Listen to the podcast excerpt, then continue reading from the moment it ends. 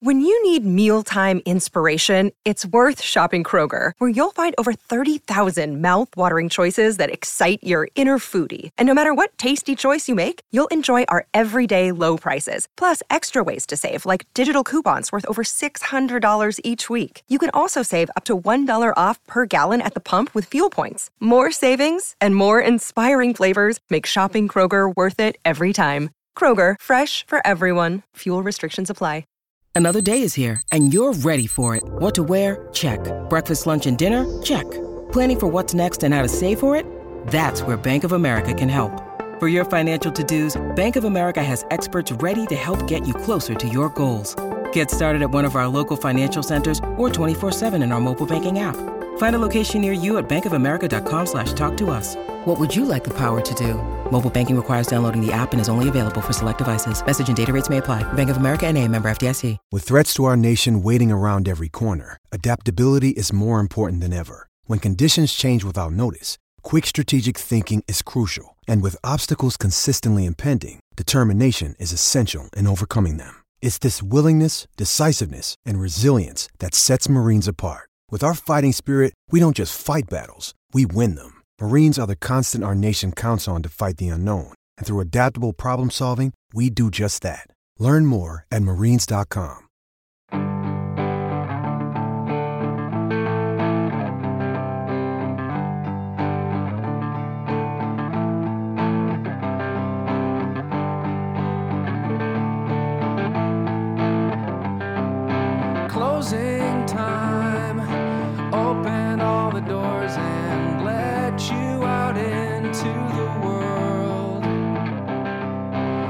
Closing time. Turn all of the lights on over every boy and every girl. Closing time. One last call for alcohol. So finish your whiskey or beer. Closing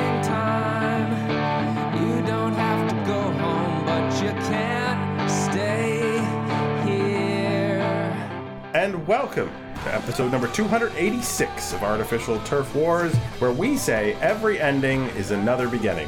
Yes, it is our season wrap up. I am your host, Greg Wisdewski. We're going to hand out a bunch of awards, which mean a whole lot to us and to you, the listener, and perhaps not not very much to the recipients. And for that that big job, we have been joined by the illustrious Nick Dyka. Nick, how's it going? Good. Thanks for having me. We didn't even make Nick bring his bass guitar. That's how kind we are around here. Uh, and It would mess with the audio. oh, for 100 percent. Uh, we don't we don't have a fourth channel for for instruments. Uh, of course, I, you have just heard Mr. Joshua How's Howsam. Josh, how's it going? Not too bad. Not too bad. How about you, Greg? Uh, this is uh, slightly surreal. This is this is ostensibly Yeah. my, my last artificial turf war. May, may may victory forever be in my favor. Gotta my. We have a lot of categories. We have the preliminary categories, which are some we bringing back, some that have been suggested by listeners, and then we have the the very serious best and worst of 2023 categories, all of which we will launch into with uh, all of our brains engaged 100%. I totally honestly swear that that's how we did this. Um, yeah, so let's kick it off. I think we get right to it. I think we say the player we most enjoyed watching is, uh, you know, a great place to start with this team because there were a lot of things that weren't super enjoyable. So, what did we enjoy, Josh? Yeah. So the funny thing about this team, there were parts of it that were fun, right? The team as a whole was not fun, but that doesn't mean there weren't moments or players that were fun. And for me, it's Chris Bassitt. I've never watched a pitcher like Chris Bassitt with his funky delivery where he just drops his glove side and it just looks like he should be hurt on every pitch or have no command. like you would never teach a pitcher to throw like this. But Bassitt can do it. And then he get then he throws seven pitches and these 68 mile an hour curveballs and makes people look stupid on them. I just really enjoyed it. It was a lot of fun. Yeah, and he got And he was awesome. Yeah, that's Yeah. the thing. You can do all that stuff if you get results. That makes it just just that much more uh, intriguing. You know, worth spending a little time observing. Nick, who did you like uh, setting your eyes upon this year? Yeah, for me it was uh, Yusei Kikuchi, just because he struggled so much in his first year with the Jays. Um, but you know, even through all the struggles, it was clear like he really cared. He really wanted to figure it out. You know, he didn't complain or refuse assignment to the minors, cough cough. So it was really nice to watch him get back on track this year. And he's fun to watch when he's when he's going good too. He's he's kind of emotional out there and yeah, I'm I'm saying you say. Yeah, no, for sure. Um, my pick here is Bo Bichette, um, which I'm going to echo something that you said, Josh, about about Bassitt, which is you would never teach a hitter to hit this way. but Bo Bichette, uh, they tried. Yeah, yeah, and and now we know why you would not teach a hitter to hit this way because it only works for certain people. Uh, Bo Bichette being being chief among them. Uh, I think he's he's fun to watch. Uh, because he knows himself. He knows he's going to be hacking away. Um, he can get away with not taking walks. This is a guy who, before his injury, led the American League in hits by a wide margin. Um, he gets on base his way, which is earning it by hitting his way on board. Uh, that inside out swing's pretty cool. And also, I, I think it was safe to say you could enjoy him on defense this year. There were far fewer of the uh, what the heck were you thinking with that throw and why was it you know eight miles away from from first base kind of things. Um, so he he has, as you've alluded to several times during the year, Josh, turned himself into a very serviceable shortstop. Um, so the lack of chaos on that side and the uniqueness of the hitting, yeah, it was it was enjoyable. Um, player we least enjoyed watching. Uh, start with you, Nick. Where uh, it, I think you probably had trouble picking this. Is it because there's so many people down on the list? There, there is, and I. But I think, uh, Greg, after I saw your answer, I, I just want to echo echo your answer of Vlad Jr. Um, yeah, Greg hasn't given his answer yet. You're breaking the fourth wall. yeah, I'm so I'm sorry, but uh, yeah, I think Vlad for me, just because he is so talented.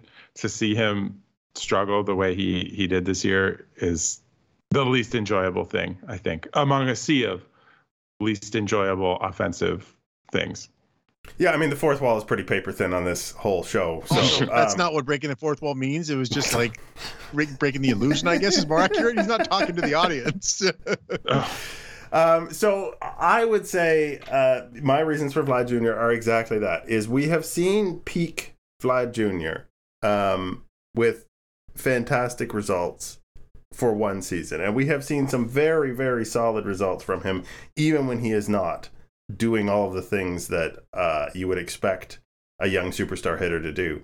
But when he abandons his approach and the, the walks go down and the ground balls continue and, and all these things, that's just, it's like disappointment writ large for me. Uh, so that is what I least enjoy watching is, and, and then magnify it by the lack of clutch anything with runners on base. Yeah, it, uh, uh, Josh, what do you got? You know, it's funny. Vlad was like the most, the best player on the team with runners in scoring position. We got the, there's this weird perception of him that I guess. Oh no, it was more. It, was actually no. It was it, it, he ended up being worse with runners in scoring position than I thought. No, at one point he was with the best, but his actually OPS ended up at 735. So never mind. um, what, so there's another thing about yeah being being good with runners in scoring position. I, I think there were a lot of uh, he got on base with runners in scoring position, but this is the guy who you want to hit a home run or a double, yeah. right? And that well, I mean the, the, the power just wasn't there all season. But for me, so Vlad was the answer that first popped into my head. But when I thought about her, her more. there's no one I loathe watching more at the plate than Matt Chapman. I've never seen well, just no, BJ or Melvin Upton or wherever he was in the Blue Jays had the same problem. But other than those two guys, I've never seen so many people swing and miss at pitches right down the middle. Like Vlad, his issue was that he would swing at pitches that he shouldn't swing at and hit them and put them in play or he'd just get, get into his head and chase and strike out. He didn't strike out a ton, but it was more more the former, where he'd swing at pitches he shouldn't and then hit something at someone.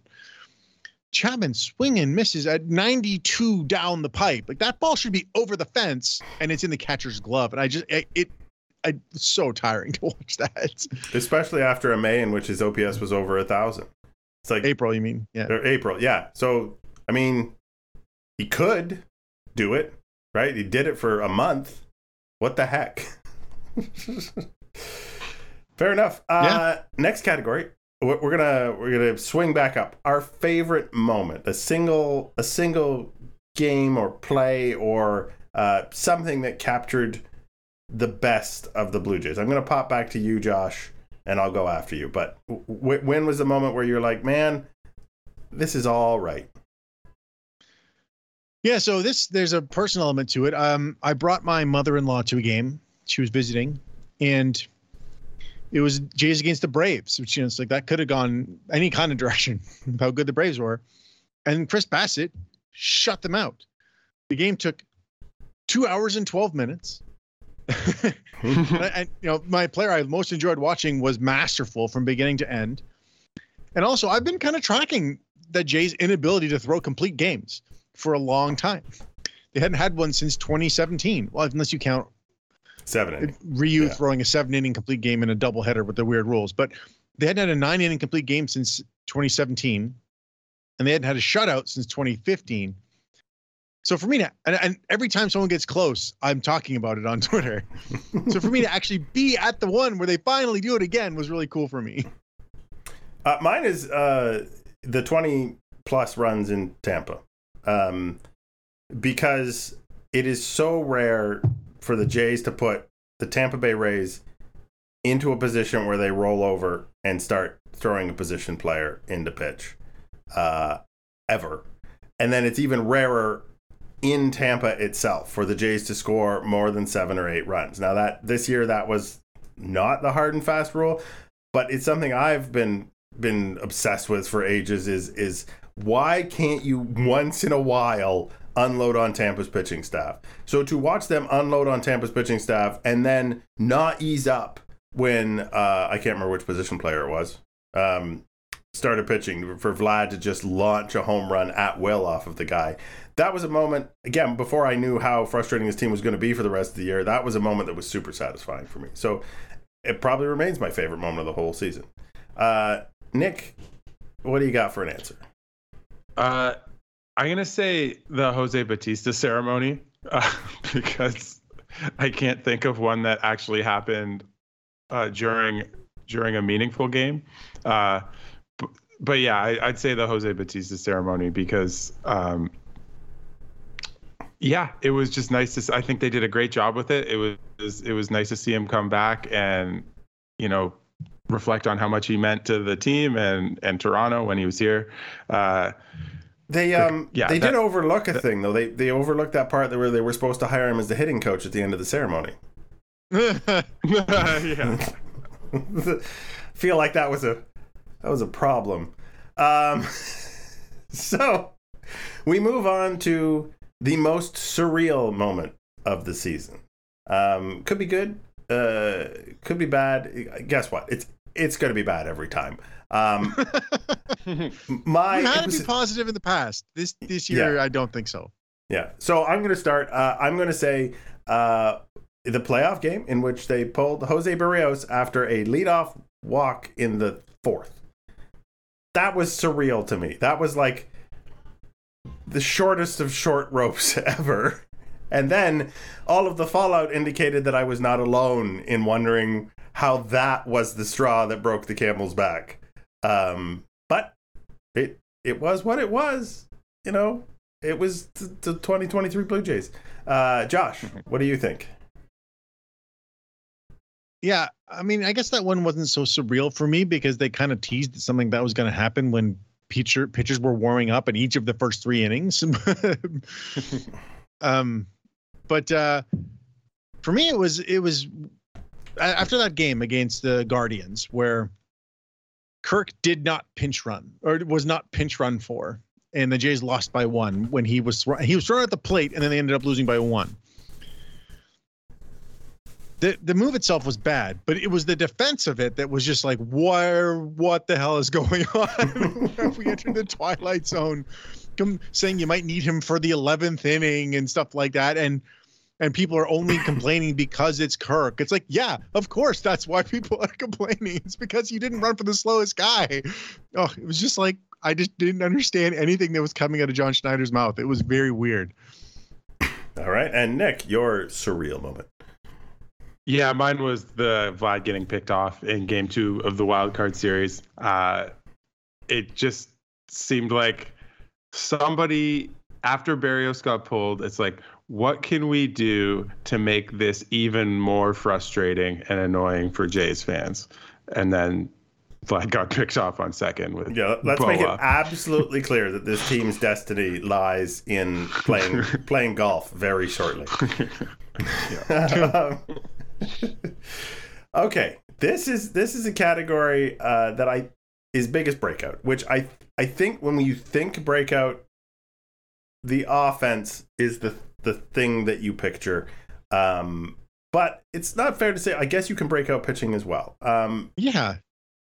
but uh, Josh, what do you have? So my uh, yeah, I I picked Yusei Kikuchi because he had the best season of his career. Like, he he actually took a legitimate step forward. You know, he he kept his strikeout rate high. Um, not as high as last year when it was absurdly high, but that also included a stint in the bullpen. But he yeah, he had the highest strikeout per nine of his career as a full-time starter. He had the lowest walk rate. And he had a very manageable home run rate. It, he still gave up his share of home runs. He gave 27 in 167 innings, but if you're not walking guys and you limit hits the way he did with his, you know, getting missing bats, doesn't hurt you. And he ended up posting by far the best season of his career. So Uh, that's Nick, my breakout. I'm going to see if Nick does this thing again where he changes the answer he wrote down in our in our run sheet. Nick, who, who do you got? Right. So I've been changing the answers to make them a little more positive, but You I don't have to do that, but that's okay. Uh, no one, nobody broke out. there was no, there were no breakouts. That that was the problem. On That was offense, the yeah. problem. Oh no! So I, my answer was actually what I wrote on offense. Nobody, and then but also Yusei Kikuchi was my answer. So And I'm I like, agree. I'm like, come on, guys.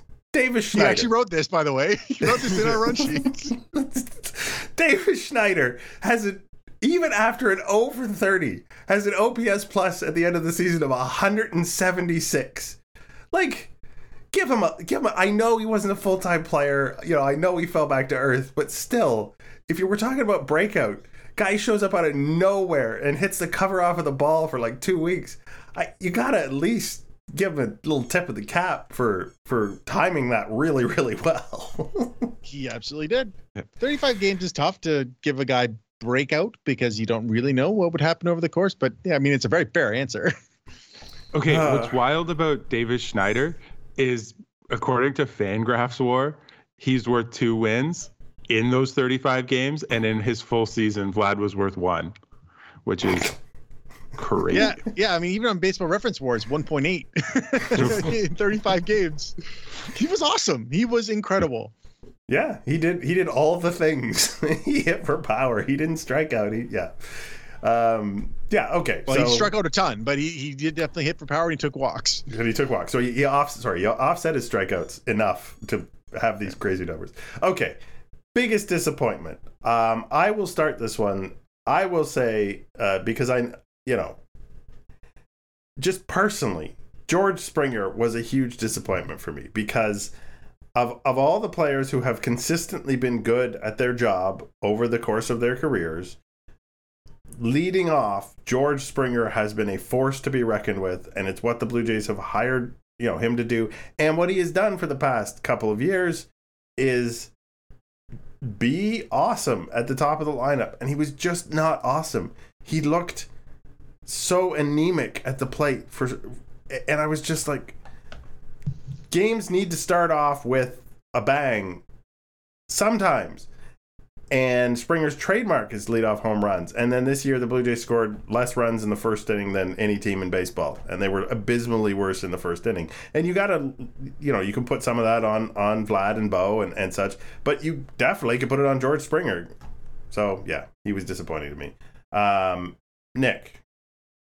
All right, I'm I'm gonna go off script again, and I can I'm gonna say I'm not gonna take anyone's answer, but I, I am gonna say Vlad because so much of what was done last offseason in trading uh, Teoscar and Lourdes and Gabriel Moreno, they were the front office was kind of making a bet that Vlad was an elite hitter, and you know for the second year in a row, we saw a guy who wasn't an elite hitter. We saw a guy who looked like he backslid on defense, who didn't run the bases particularly well.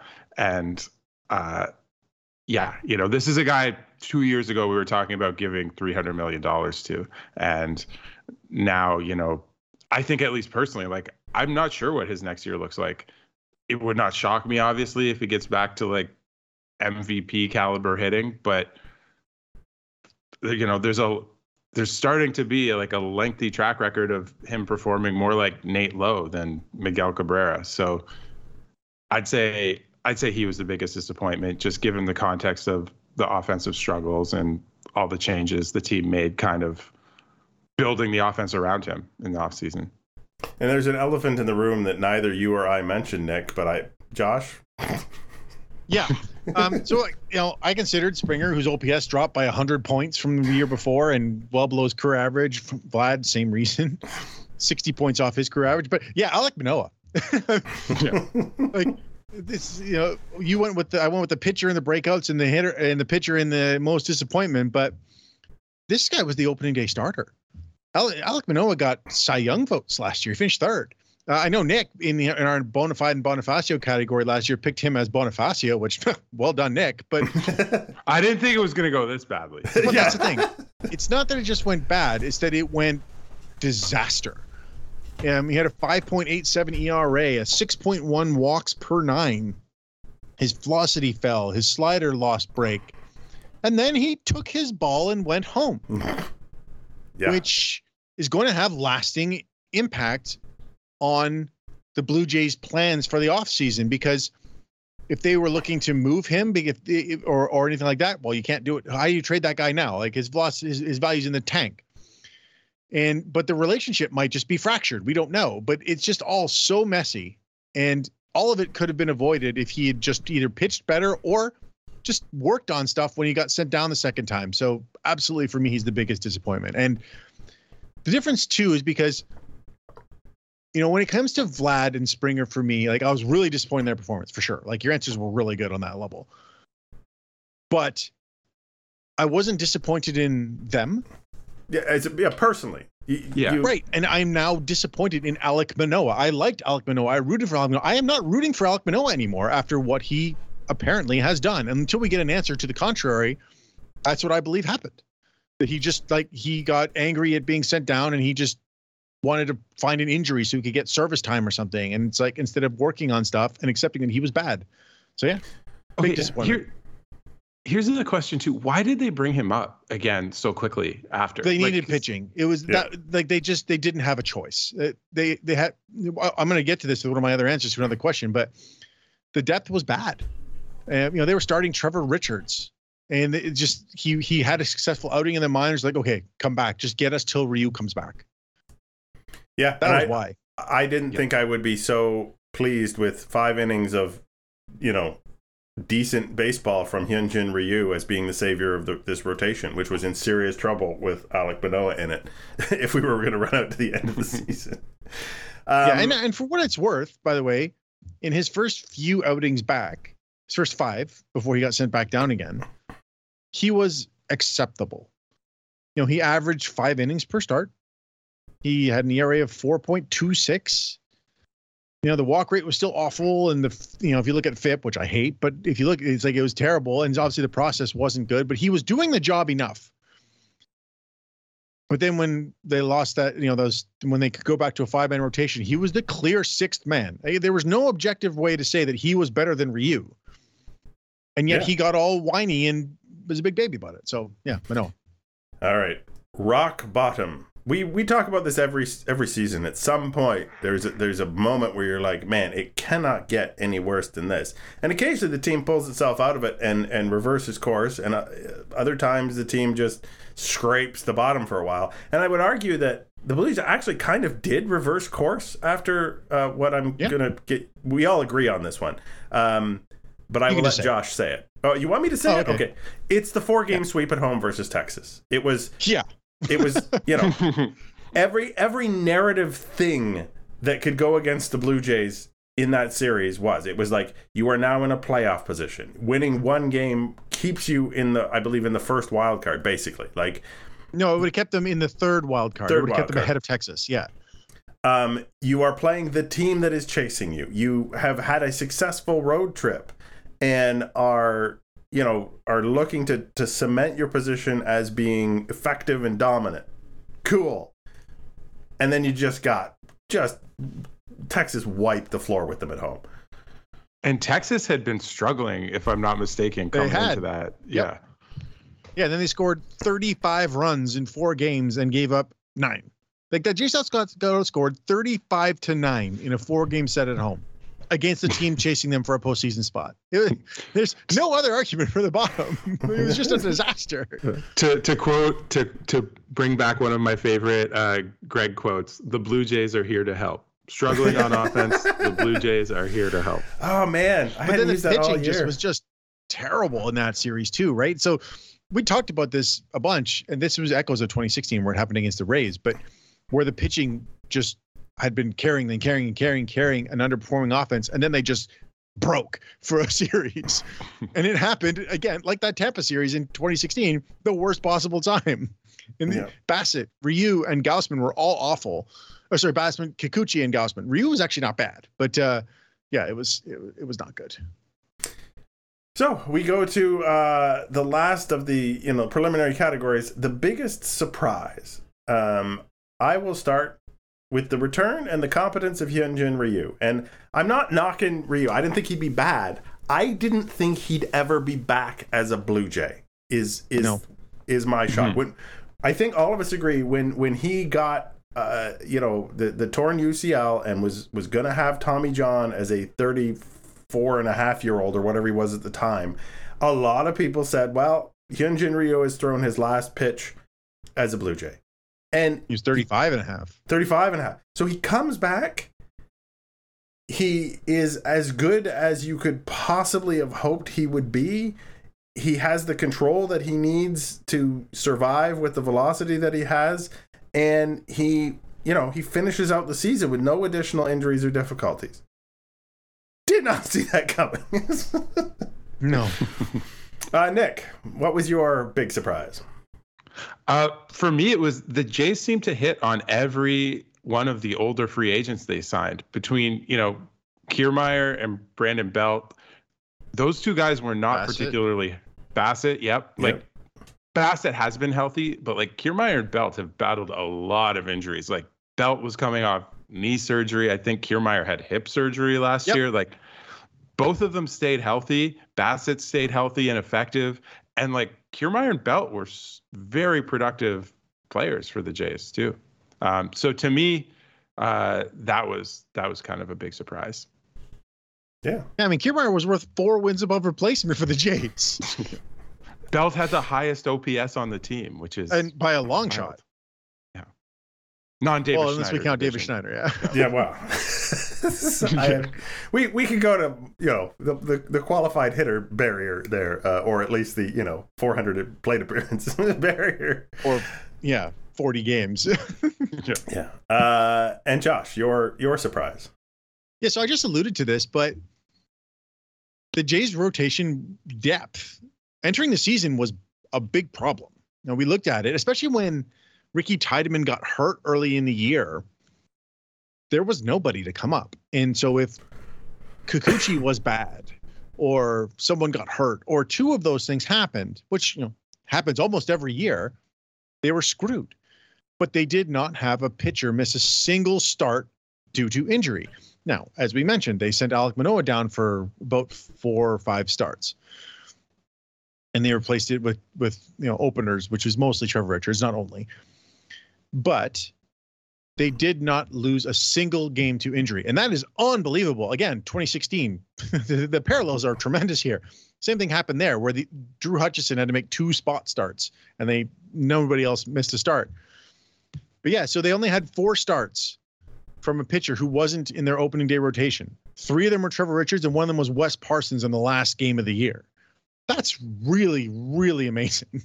Yeah, I, I Was said his that- name actually Wes Parsons? Yeah. Oh, really? Oh, go figure. why, why do you say it that way? I thought his name was like something Stevenson or Wow. Oh, no, don't- close. yeah. so I sent a I sent a chart that someone had put on Twitter, and it was all of the team's percentage of starts uh, by people who were in the opening day rotation. Now I don't know if they factored in Ryu properly. Um, they did not. they They, did just- they did not include Ryu. Yeah. It was ninety one percent of the Blue Jays starts, far and away above every other team in baseball. So Yeah. you know, not only was it unusual for the Blue Jays, it's also unusual. Period. So yeah, that is Yeah. a big surprise. Yeah. Generally, a marker of a team that's going to make the postseason is if their rotation stays healthy. If you use five or six starting pitchers throughout a season, you're going to be good. And that's what the Jays did. They used six, really. I mean, Richards, Yeah. again, three times. And then Yeah, yeah. Parsons was only because it was the last game of the season. They had three games where they had to use an extra starting pitcher. That's just unreal. not not to bring this down again, but I'm going to. And part of the reason I think this fan this season did feel so frustrating for fans is because of things like this. They had such great Yeah. health in the rotation. The veterans, like I was saying with Belt and Kiermaier, they played well. Davis Schneider comes up and you know turns into Babe Ruth for a little while. They had all these things go right, and it still just never felt like they could do much. Uh, yeah, well, I mean that that was the we, we, that was the problem of the season, right? Is that Yeah. if the play if four players, we said this on the last episode, you weren't on it, so I'll, I'll repeat it. The oh four yeah, yeah, player- no, Yeah, uh, or sorry, uh, Kirk. yeah, Kirk, Springer, Varsho, Vlad. Vlad, and Springer. Yeah. If they hit as expected, this is a 98 win team or something. Like that's how much of a disappointment the offense was, which was led by those four guys having horrible seasons for them, for their at least from what you'd expect from them. So yeah, I mean, yeah, the the, the good make it made it worse in a sense. Yeah. Um, now we move over to listener categories, some of which are, uh, you know, honest and true. Other ones have uh, tongue in cheek. Uh, but we answer them all if we if we feel like there's there's something there to answer. So the best pitching performance of nine outs or fewer from Mike at Go Sends Go on Twitter. Uh, Nick, Nick, you had an idea what what answer Mike was after. Yeah. Yeah. Yeah. Mike Mike uh, wants us to talk more, I guess, about the Jose Berrios decision uh, being pulled. Um, I did so I did listen I did listen to your guys' podcast uh, two weeks ago. The one the only thing I'll add is I have been watching a little bit of the playoffs and I've seen that happen a few times on a few different teams. The Phillies pulled Ranger Suarez. He was dealing. Not The- in the fourth inning when he was dealing. When did what? How how far did he get into that game?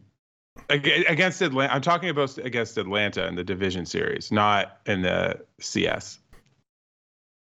Uh, I'll have to check, but you can keep talking. I'll Yeah. look while you're while you're checking. Yeah, I'm pretty sure in the division series they pulled Ranger Suarez in the fourth. Um, and I saw, I forget who the Diamondbacks pulled someone as well.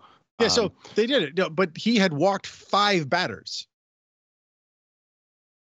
so That's that's, what- that's, right. that's not Wait, wait, dealing. Right, right, he- five he batters hadn't and given given up up. a home run. Like that, that guy has to come out. Berrios had been getting been dominating. That was the difference. It's not that he was taken out early; it's that he was taken out while dominating. That's what made it weird.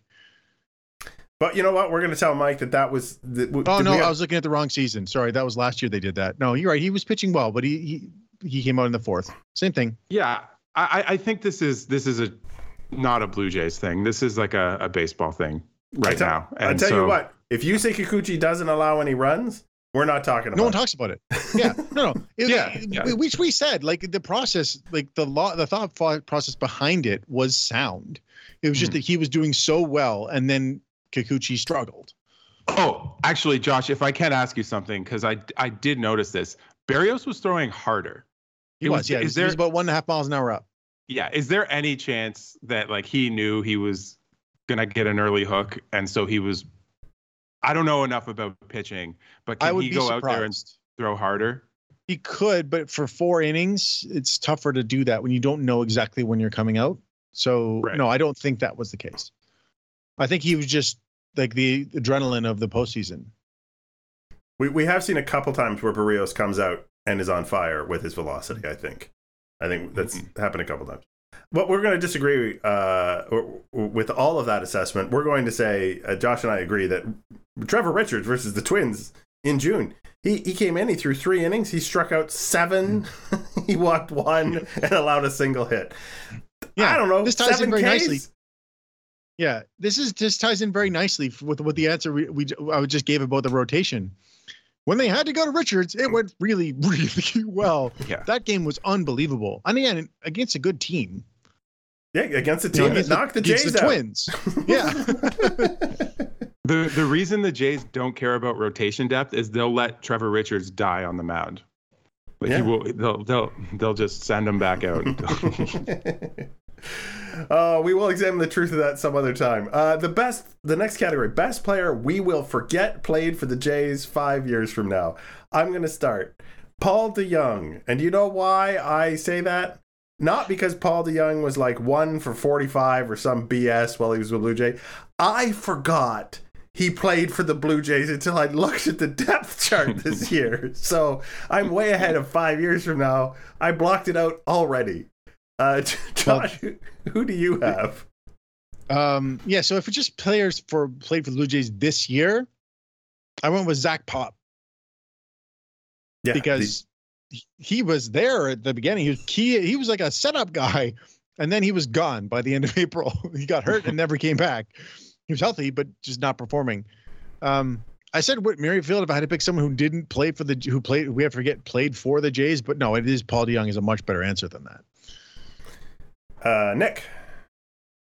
yeah, I think if it's forget, just straight up forgetting, I think Paul DeJong's a good a good answer too. Um, but good player, I think maybe maybe Brandon Belt because he's either going to retire um, this year or he'll he'll play for someone else, and I'm then and I think if he plays for someone else, we're gonna we're gonna forget he, he ended his career on the Jays. Yeah, I mean DeJong is an answer because he was a good player somewhere, just not for us. Yeah. Well, uh, I thought Zach Pop was going to be like one of the high leverage relievers like early in the season. He I looked think that's what they wanted him to be.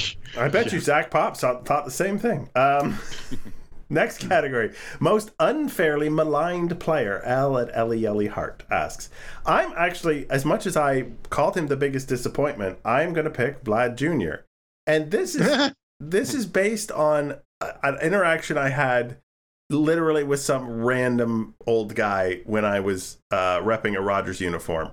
Um, he told me that that Vlad Jr. is getting paid too much. Uh, they're they're not actually paying him that much, sir. But uh, I think that that the amount of hate that Vlad gets from the fan base overall is probably because he's the face of the franchise in so many ways is probably well out of his proportion to his impact on the team even when he's not playing particularly well because he's still a league average hitter and a decent or above average defensive first baseman right like replacing Is Vlad? Jr. Is, is he a def- good defensive first baseman? I think he had a good defensive year last year. I, I don't think he's horrible. Um, but replacing Vlad Jr.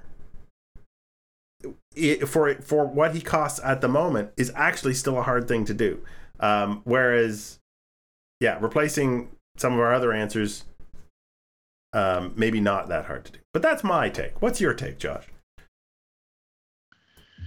Yeah, I mean uh, that's that's pretty fair. Um, that Vlad probably does get. I mean uh, that's a general rule though. The the better you are, the more people will dislike you if you don't do what they expect. So I surely get that. I said Cavan Biggio because people. I mean, my, I'm probably included in this. I don't remember. So if I if I said it, I no one would it wouldn't shock me. People were like, this guy needs to be gone off the team. I know I said that about, about Santiago Espinal. He should have been off the team. But uh, Biggio had a pretty solid season. I mean, he he for the first time ever, he turned into an actual super utility player. He could play defensively well at third base and in the outfield, which was never the case before. He was always just like you could stick him there and hope the ball wasn't hit to him. Uh, but he turned into a, a solid defender at those positions, at least in the limited time he saw there. And he ended up with a 340 on base and a 370 slugging. Not the power you'd necessarily want, but the on base there, and uh, uh you know an OPS plus of 98. Like that's a pretty useful bench player. Yeah, hundred percent. And also, when he was called on to hit against lefties, which wasn't that often, like 53 plate appearances, he hit 298 with a 359 on base. Yeah, he, he didn't look like some of those left-handers we have we have had in the uh, in the slot uh, on the bench.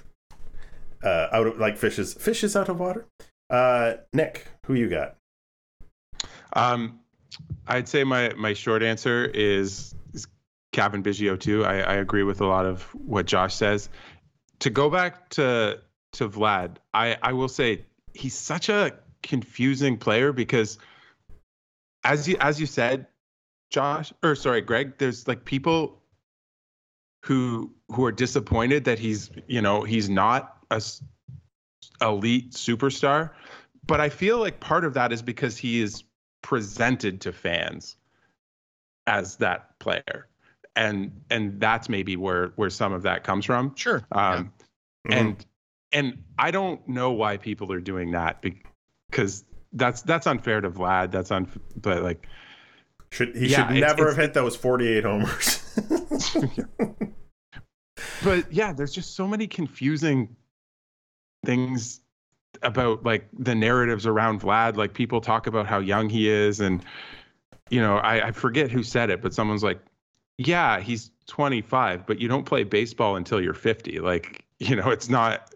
He's he's young in real life terms, but not necessarily in baseball terms, and especially not in relation to like how the league is moving with with you know younger players coming up earlier and dominating more quickly. So yeah, I I, I feel for Vlad. I just I don't understand. I, I I do think it's fair for fans to be disappointed because they did build their team around him too, and he hasn't made good on that. That's just not his fault. Indeed. Um, so I'm going to go to our next category, which uh, a reminder that we only have so many moments this season to talk about. Most memorable moment. This is from Minor Leaguer. Uh, Nick, uh, I'll go right back to you. Yeah, for for me, obviously it was it was Berrios getting yanked in in game two. Uh, yeah, that's it's, it's, like the meltdown of... against Seattle. It's like it just just it burns yeah. so bright. Yeah, but, and also because it was this is my answer too. I agreed with Nick completely. It was it, it was talked about over and over and over and over and over again after it happened because he didn't get through it. By the way, Suarez had two runners on when he came out with two outs, so a little different. But um, yeah, like again, it's not even necessarily it was like a horrible move. I mean, the, you know, as the front office guy said, they defended the decision. They thought it was fine. Um, but it's the winning runs that knocked them out of the postseason scored after a controversial, at least, move. no one's gonna forget that. Here's here's the funny thing about that too is everyone's talking about how you have to like watch the game with your eyes, and I was watching the game with my eyes too, and Kikuchi gave up like a couple ground balls. It's not like he came in and then got like yeah, we talked up. about that in the last episode. He didn't yeah. pitch badly. He just yeah. had unfortunate. The walk didn't help, but he was on. Yeah, it was just unfortunate. Yeah. Um, my I'm gonna go way off chart for this one as most memorable moment. Um, there, there's that old saying: oh, you go, go, you definitely should go to the ballpark tonight because you might see something you've never seen before. Cole Ragans handed the Blue Jays a victory by throwing three baseballs so far away from the zone that his catcher had no hope whatsoever of finding them, and he did it with runners on third uh, all the time. I have no idea what happened there. I have never seen that before. So, uh, yeah, that was memorable for me in terms of even just reading the notification on my phone of X scores on a wild pitch, X scores on a wild pitch, X. I'm like, what? What is going on? I don't understand.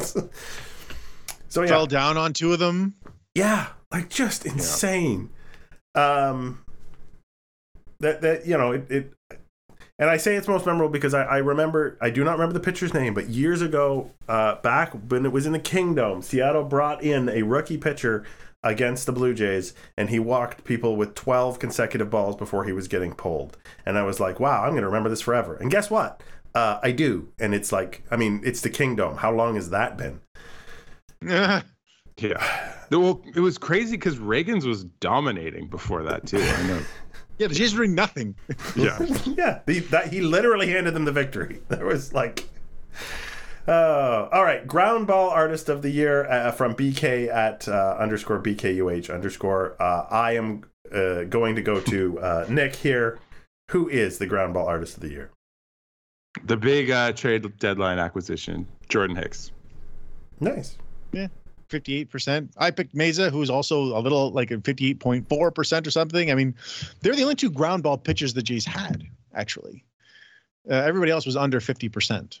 Uh, but yeah, those two guys generated a lot. And Hicks's use of ground ability to generate ground balls versus right and left handed batters is why he got so many leverage spots down the stretch.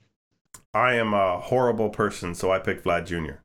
So here's what's funny about that he had the lowest ground ball rate of his career. It's still too high. Josh.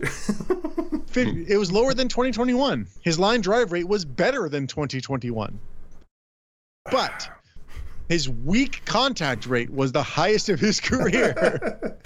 yeah, there's a certain kind of ground ball that matters, I guess, which is why artist comes into it. He was really hmm. good at softly hitting the ground balls he did, so they they definitely could turn into outs and and uh, and double plays. Yeah. Uh, most glaring manager mistake of the year uh, is Robert Marsiglio's Marcelio, Marsilio's uh, uh, nomination at Rob underscore S I G L I O. If you want to follow him, um, uh, do do do. Whose turn is it? Nick. Oh, yeah. Well, the game where I forget who the Jays were playing, but uh, Schneider had forgotten he'd been to the mound, or they'd already had a mound visit, sorry. Uh, and so he came out a second time and had to pull Manoah. That's I think I was against Baltimore. not the Well, team you right. wanted against. Uh, Josh, you are in in concurrence with that. Yeah, it was like there. I mean, there are other mistakes that are worth mentioning. Like I talked about the one with Kirk pinch running before, and you know, like he's made a, a couple bizarre ones, and but glaring, like not for remembering that you've made a mound visit already. Like, I mean, to That be can't get fair, more he had, glaring he had to that. talk to Alek Manoah a lot. yeah. right. But man, so you should know. It's like, okay, can I talk to Alek again? I mean, uh, uh, we've already gone out there, right? No, that was really bad. He was going to take. It sounds like he should have taken him out anyway, given the context. But oh man, like that that should not happen ever. Uh, mine was warming up Mayza at the uh, the end of a game where he Against went Tampa. out to, against Tampa when he was later revealed he was never going to pull Romano anyway because Romano was his closer. Okay, well then, why are you hurting Mayza's for by warming him up for absolutely nothing if you're never going to take it? What is the what was the purpose? Like, I don't. Yeah, so th- this happened in that last series against the the last series in Tampa, not the one at home. Um, the one where they blew the game in the ninth inning, where Romano just didn't pitch well. But yeah, it's like if Rema- if there's no scenario where Mays is coming in, why is he warming up, right? Yeah. And if there is, admit that there is, and then you blinked because Romano told you something. It, it, it's a mistake, regardless. You know, it's it's either a mistake to not take Romano out, or it's a mistake to have Mayza warming up when you're never going to take Romano out. There's no, there's no, that's not right, no matter what. Um, you can pick which one was the mistake. Um, here's another category that is truly a challenging one to pick. The moments we realized that this team was not what we expected it uh, and expected from is that nasty Nate at Tim the Tuna 69. Um, I mean, I just put May question mark like the entire month of May. I don't know. It seemed like April things were lining up as planned, and then May happened, and it never, never really changed. Um, Josh. Yeah, so May was the first thought I had because they had that structure then two and nine against the um, Red Sox, Yankees, and uh, Orioles, I think it was. But for me, like the point where it was like really, really clear was like that late series or mid-season series where they faced the Guardians and then the Nats, and they just like they can't even hit these guys. It's like okay, this team just they can't hit. Yeah. Uh, Nick, did you have a? Did you settle on something? Yeah, I, I didn't write it down because I realized it was in within that stretch. I was going to say the May series where they went uh, one and three against the Orioles at home, and they blew like a couple late leads, I think, in that series. Um, but yeah, that that for me was the like. These would have been contenders for rock bottom, by the way. yeah, sadly, it was too early for rock bottom, but otherwise, we were there. Um, and then we have our returning listener categories, things we've gone to year after year because we we do enjoy the spin that they put. Would you like to pronounce the first category, Josh, since you enjoy doing it so much? Yes, it's bona fide or bonifacio. Again, this was like this was a, a thing that he did on the ESPN Fantasy Focus podcast forever. This category, which a listener suggested to us years back, and we stole it. But the context is that Emilio Bonifacio would start off hot and people like, oh, he's he's having a great season, and he'd have the horrible rest of the year. So he was the opposite of bona fide. He was not going to sustain it. I feel bad that that's his legacy in, in Major League Baseball potentially, or at least the social legacy of Major League Baseball. Bona fide. it's, it's bona fide. Um, so my bona fide uh, I'm bad at these, by the way. I don't think I've ever gotten one of these right. So my bona fide is uh, Davis Schneider. Uh, why Davis Schneider? I do not think he's going to have a 176 OPS plus next year. That's not what I'm saying. I'm saying Davis Schneider has revealed himself to be a competent major league hitter who has a good plate, uh, good good strike zone judgment and power. Um, I think he can keep doing that if called upon to be the everyday, you know, second baseman. Um, so that's my bonaf- bona fide. Uh, my Bonifacio uh, is a, we're going to hear this a lot, Tim Mayza, who was out of this world good for the first time ever. He's a reliever. Does any reliever who does X for the first time ever, like three or four years into his career, do it again? Mm, probably not. Josh. Yeah. Um, so I, I really, I mean, Schneider's a great example, great answer. Um, but I, I went with Kikuchi just because how can I not say he's bona fide if before the season I said I thought he was going to do this and then he did it? like, what credibility would I have? We're gonna um, ride that baby. yeah. Yeah. yeah, but uh, and then yeah, same thing. It's Tim Mayza, right? I mean, he was good at stopping inherited runners from scoring. He had an ERA of 140, 152. It's like, of course, that's not going to be sustainable. He's never done anything like that, even in the minors. So I still think he's going to be a solid reliever, but no, there's no way, no way that that's real. And Nick, here's your chance to say something original by going off script, but. no, no, I, I, I agree with uh, you, Greg. I think David Schneider is is going to be a, a contributor next year. Um, yeah, he's he's got power, he's got patience, and you can move him around a little bit too. Like I don't think he looked terrible when he was playing third or second, and you know you can stick him in a corner in the outfield. Uh, although they didn't really do that too often. Um, so yeah, I'm I'm I'm excited, and it, just watching the team this year, it's like a guy who can hit it out of the park. Oh, it's just yeah. nice. It's, it's nice to know it's possible. So yeah. Our next. Oh, and then uh, Tim Mayza or Bonifacio. Yeah. Uh, our next uh, category: most overlooked contribution. Josh, what do you got? Yeah, uh, Jay Jackson. Um, I, I, don't know how many people would overlook it, but he kind of was the ninth man in the bullpen or the eighth man in the bullpen. He was not on the postseason roster. He was on the roster for most of September. But yeah, this guy, crazy number. Yeah, so he, yeah, a two twelve ERA. He pitched twenty nine and two thirds innings. I mean, it's not it's not like this is a reliever who give them ten innings. He he he appeared in 25 games. He had he went multiple innings in a few of them. He had that tremendous outing against the Dodgers where he shut them down in extra innings and, and ended up he ended up getting a win. I mean, he he was just tremendous. He actually he only gave up runs in he he, he had a three three outing stretch where he gave up a run in each one in the middle of August. Other than that, he did not give up a run from the beginning of June to the end of September. so, yeah, he was great. Uh, Nick? Yeah, I agree with Josh. And I was pretty disappointed when I saw them cut him on the last day of the season um, to make room for Wes Parsons, it was. Uh, yep. Yeah, that that was that was pretty frustrating because he was he was a great contributor going back and forth between Buffalo all season was not easy. I kind of anticipate he knew that was his role, and the Jays did communicate that. But man, it, he he had it was a that's a tough job to do. Um, so definitely, I, I, would, I, I agree with Josh.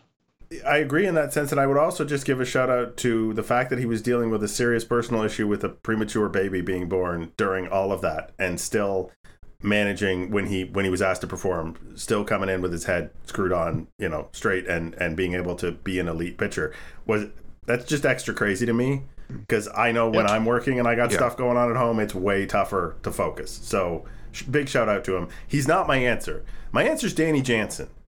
Um, we keep talking about oh a guy who can actually hit it out of the ballpark that's Danny Jansen. Before David Schneider, the guy who showed up and pulled the ball and hit with authority and also handled the pitching staff, which again, I don't believe in catcher ERA, but he's been handling these pitchers now for a number of years with him behind the plate. They all performed very well. He, you know, he gave them the confidence to be who they were. I think the reason he was overlooked is because the late injury, broken hand, broken finger. Yeah, yeah, he got hit in the hand, in the finger. Yeah. Um, meant he wasn't a factor in September, and that kind of faded out. Yeah, and, and not in the postseason, which which is overlooked. But but the job he did to get them as as close as he did, I think got got kind of evaporated. I thought it was a shame because again, I'm I'm not a Danny Jansen booster, and I think he did a great job this year. He just needs to stay healthy, damn it. He's always injured. Pull your hands in, son. Um, then we have uh, first impressions, the best and the worst. Nick, who who hath you for um, best and worst first impressions? Uh, for best, I'd put Kevin Kiermaier, um, and then for worst, definitely Brandon Belt. I mean, he was getting so buried. Bad. He was getting buried. People thought he might be done.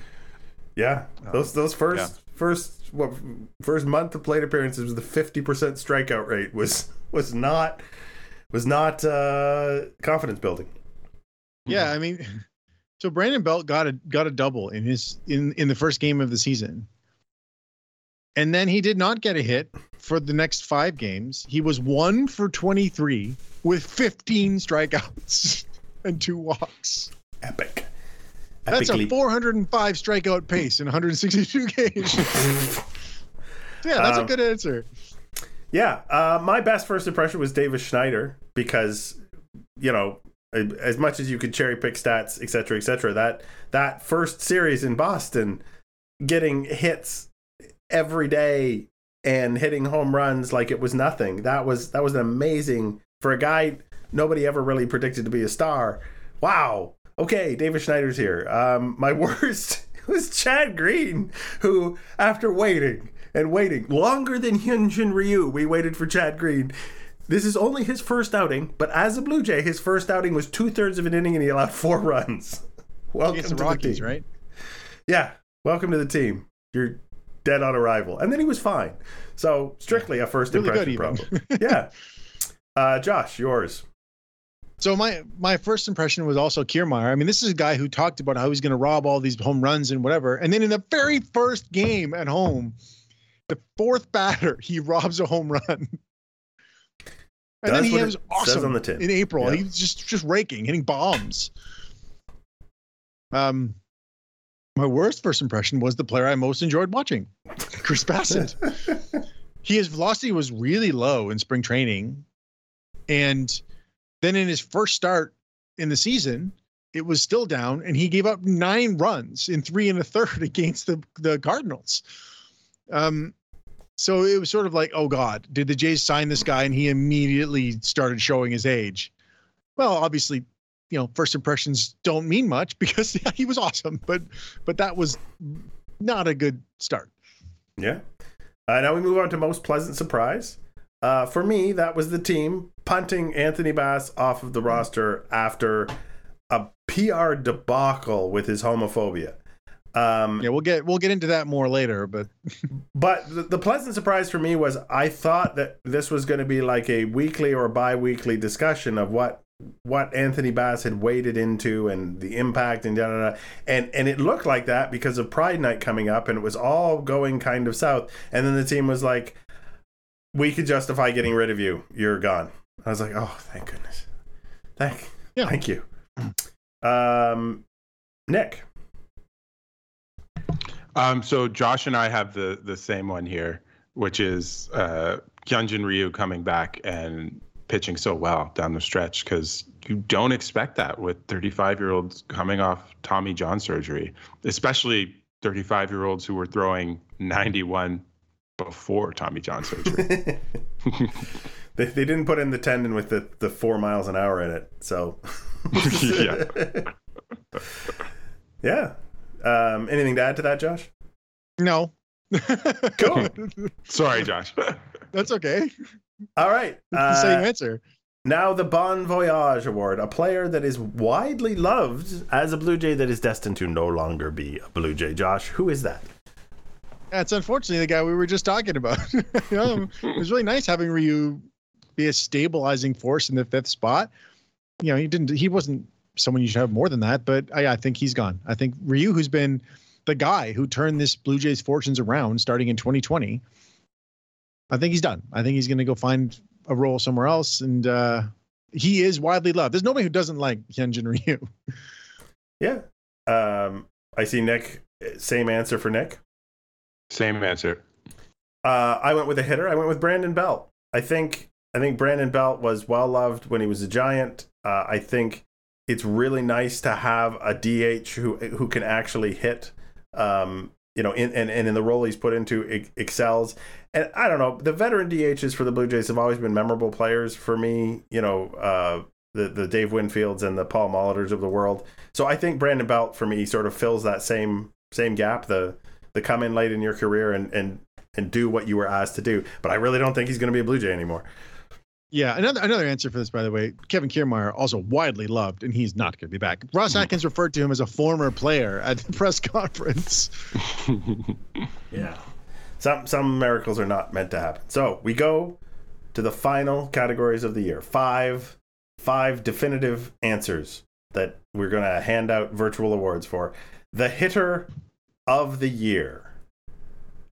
Uh, no no number of qualifying at bats for this. Uh, I say Davis Schneider because one cannot argue with an OPS that's like OPS plus is like 50 points higher than anybody else on the team. And that's with a horrible two weeks factored in where he didn't get any hits at all. Uh, Josh, who do you have? Yeah, same thing. Um, obviously, there is a there's a sample size element to this, and we always have this discussion every year because sometimes with big guys, it's like, no, that guy didn't play enough to have an impact, but he did have an impact, even though he only played 35 games because he was so key in their push to get in the postseason. 276, 404, 603 with eight home runs. He had, you know, as many home runs as Alejandro Kirk in 35 games. That's definitely not nothing. yeah. Uh, Nick, who did you have? Uh, keeping with the theme of players that helped the Jays get in the postseason despite uh, smaller overall contributions, Cavan Biggio. Uh, the year, because- Cavan Biggio. yeah, because uh, again, he he played well down the stretch for the year. His weighted runs created plus was over hundred. You know, again, he can play in the outfield and the infield, um, and yeah, life's life's all about managing expectations. And our expectations with Cavan Biggio were very well managed, and he pleasantly pleasantly surprised. And then he This not them. a yeah a but most exceeded expectations category. Um, yeah, it says a lot about how much the good hitters did not perform that we didn't pick them. I mean, obviously Belt Yeah. and Bow, like they had really strong cases here, but like there's no thought of picking key really important hitters for this. Yeah, it No, speaks. It no. speaks to the fate of the team. Now, the worst hitter. Uh, if there were not delay on on the way we record this, that we we you know my countdown would throw us all off, and we, you just hear gob- gobbledygook. I ask us to say it at the same time. Uh, the answer There's only one answer. is Paul DeJong, who, who was supposed to sub in uh, capably for two weeks while Bo Bichette healed a leg injury, and what he just just absolutely looked like like a Paul DeJong impersonator showed up because he didn't want to cross the border, and uh, and for two weeks did nothing, absolutely nothing. How many hits did he get the whole time he was a Blue Jay? Three. Three. In 44 plate appearances. He did not Wow. walk. Yeah.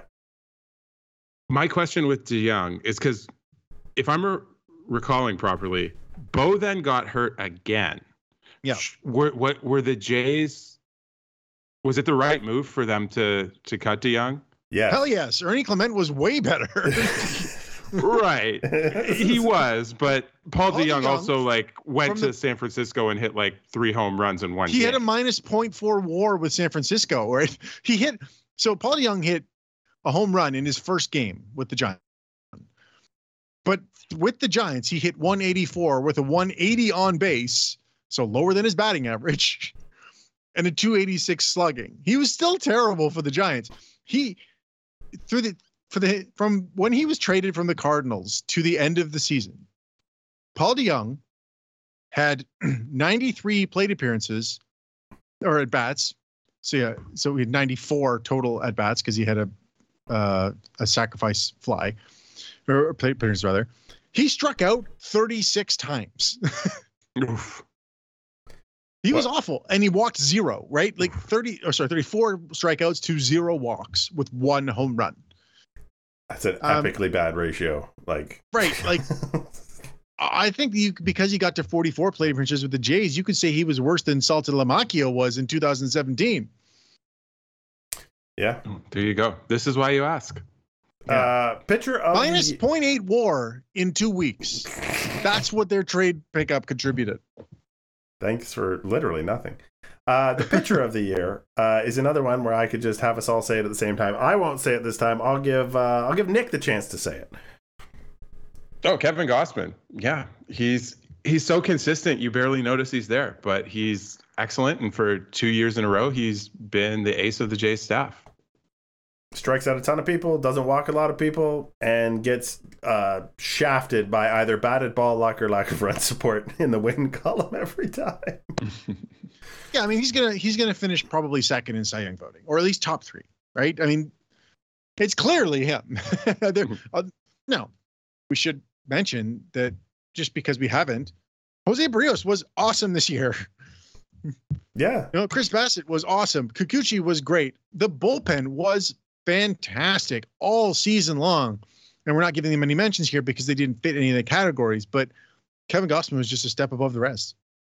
yeah. I, mean, it really is a testament to the team that they won 90 games, given how bad their offense was in 89. terms of run scoring. 89, sorry. Yeah, if only they win 90. Um, yeah, uh, on the flip, the worst pitcher. I mean, it's Manoah, right? Like, Yeah, yeah Oh, it yeah. is. um, so like some relievers technically did worse. Like the Cimber was awful. I mean, he gave up was it six home runs in 20 innings for a guy who st- was famously stingy with home runs, but he only pitched 20 innings. It's Manoah. Yeah, M- M- Manoah solidified his worstedness by both being awful for longer and then not really seeking to, uh, you know, garner any of our love after he left the team by refusing to do anything other than sulk. So yeah, thank you. You can you can pick up your your uh, you can pick up your award at reception, Alek, if you if you show up. And lastly, uh, of the actual awards that we're you know considering categories that, that have multiple answers, the MVP award, I handeth out my MVP to Bo Bichette, who stuck around all year and did the things that we expect Bo Bichette to do, which is more than I could say for anybody else on the offense. And I don't like handing out MVPs to pitchers, so uh, that's that's why Bo Bichette for me. Josh? Come on, man. We got a best hitter award. Yeah, I know. But go ahead. Contradict me. so no, here's the thing. The there's two arguments. One that Bo has to get it because if he doesn't do that, the offense doesn't even get them to the post. Doesn't do enough to get them into the postseason. The argument against is how do you give this to a hitter with the 2023 Blue Jays?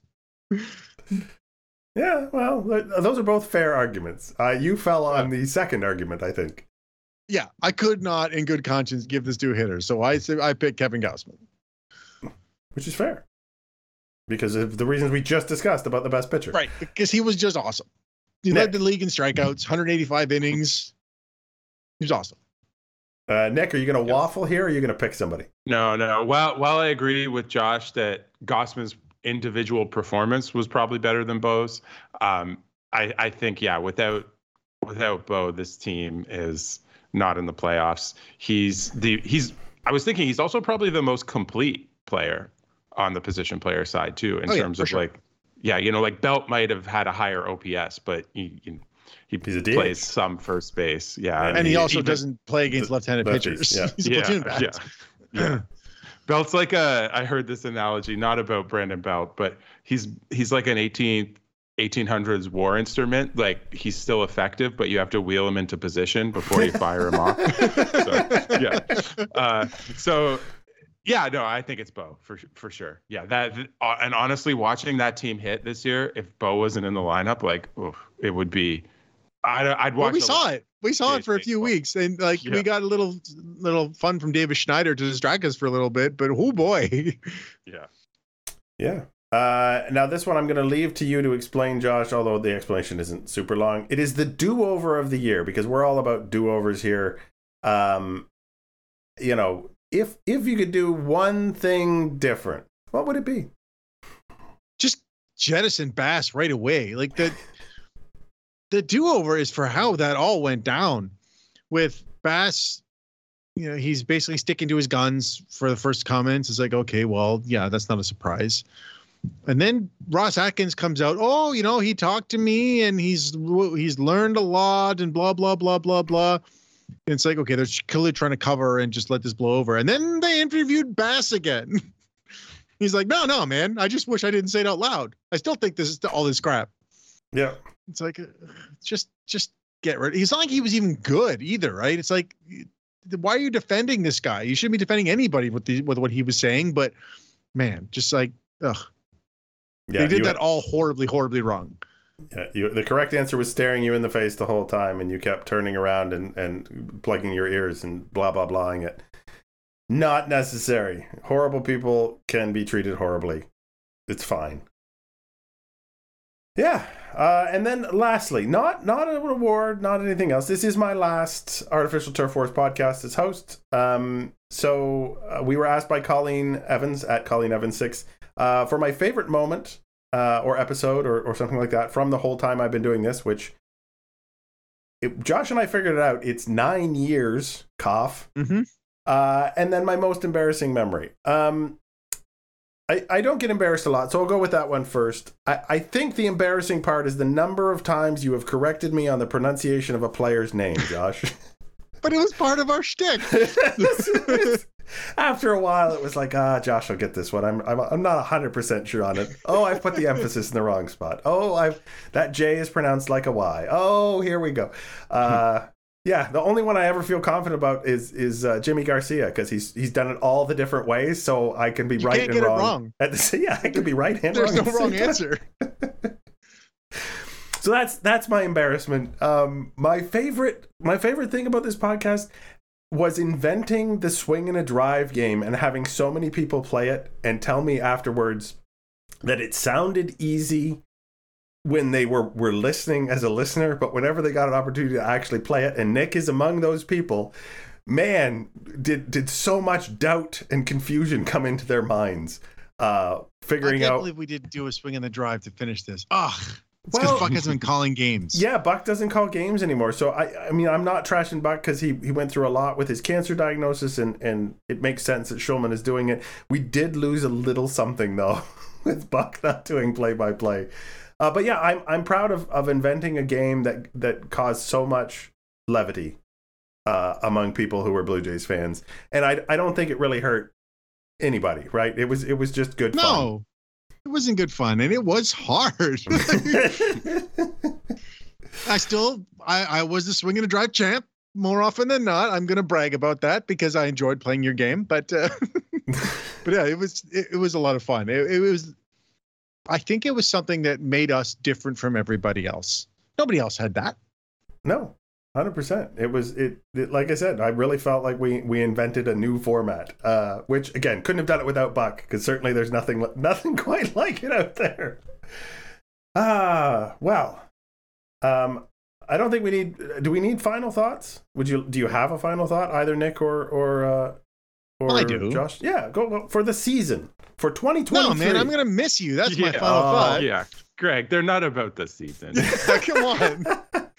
no, it's, yeah, like, it- it's been an absolute treasure doing this with you for nine years, as you said. Like we've been, you and I have been talking basically once a week without seeing each other for nine years. you know, we got to know the way each other speaks and their joke and the way we like to joke and our rhythms, and it it just it felt like just talking to a good friend because you are a good friend, right? But that, and that's what it's been like for me, just having a baseball chat with a friend for nine years, and it's gonna be.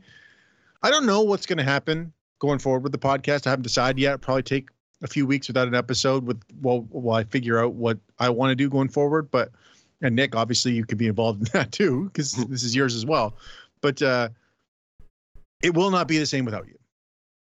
Uh, and and I, I appreciate that sentiment, and and I also knew it to be true before you said it because so many times when when things were not going well in some of the down years, you know, t- 2017, 2018, when we were doing this, I would be pretty miserable about this team, and and just talking with you for an hour, uh, while a whole bunch of other people got to listen in, generally cheered me up. Right there, there would be a joke or or or a moment where we realized how how pitiful something had gone and it made it more okay so you know thanks for being a friend and thanks for having these conversations with me and if i was still gonna try and watch baseball i think i think i would i would need this to get me through but i think i'm better off just stepping away as it is uh, do you have a final thought nick Yeah, absolutely, Greg. Um, I remember, you know, before I spoke or or met either of you guys, I was just a fan of what you guys were doing. I remember, you know, being on tour in Europe, listening to the, I believe it was the Blue Jays Plus podcast. Am I getting that right? that is That's correct was. yep. Yeah,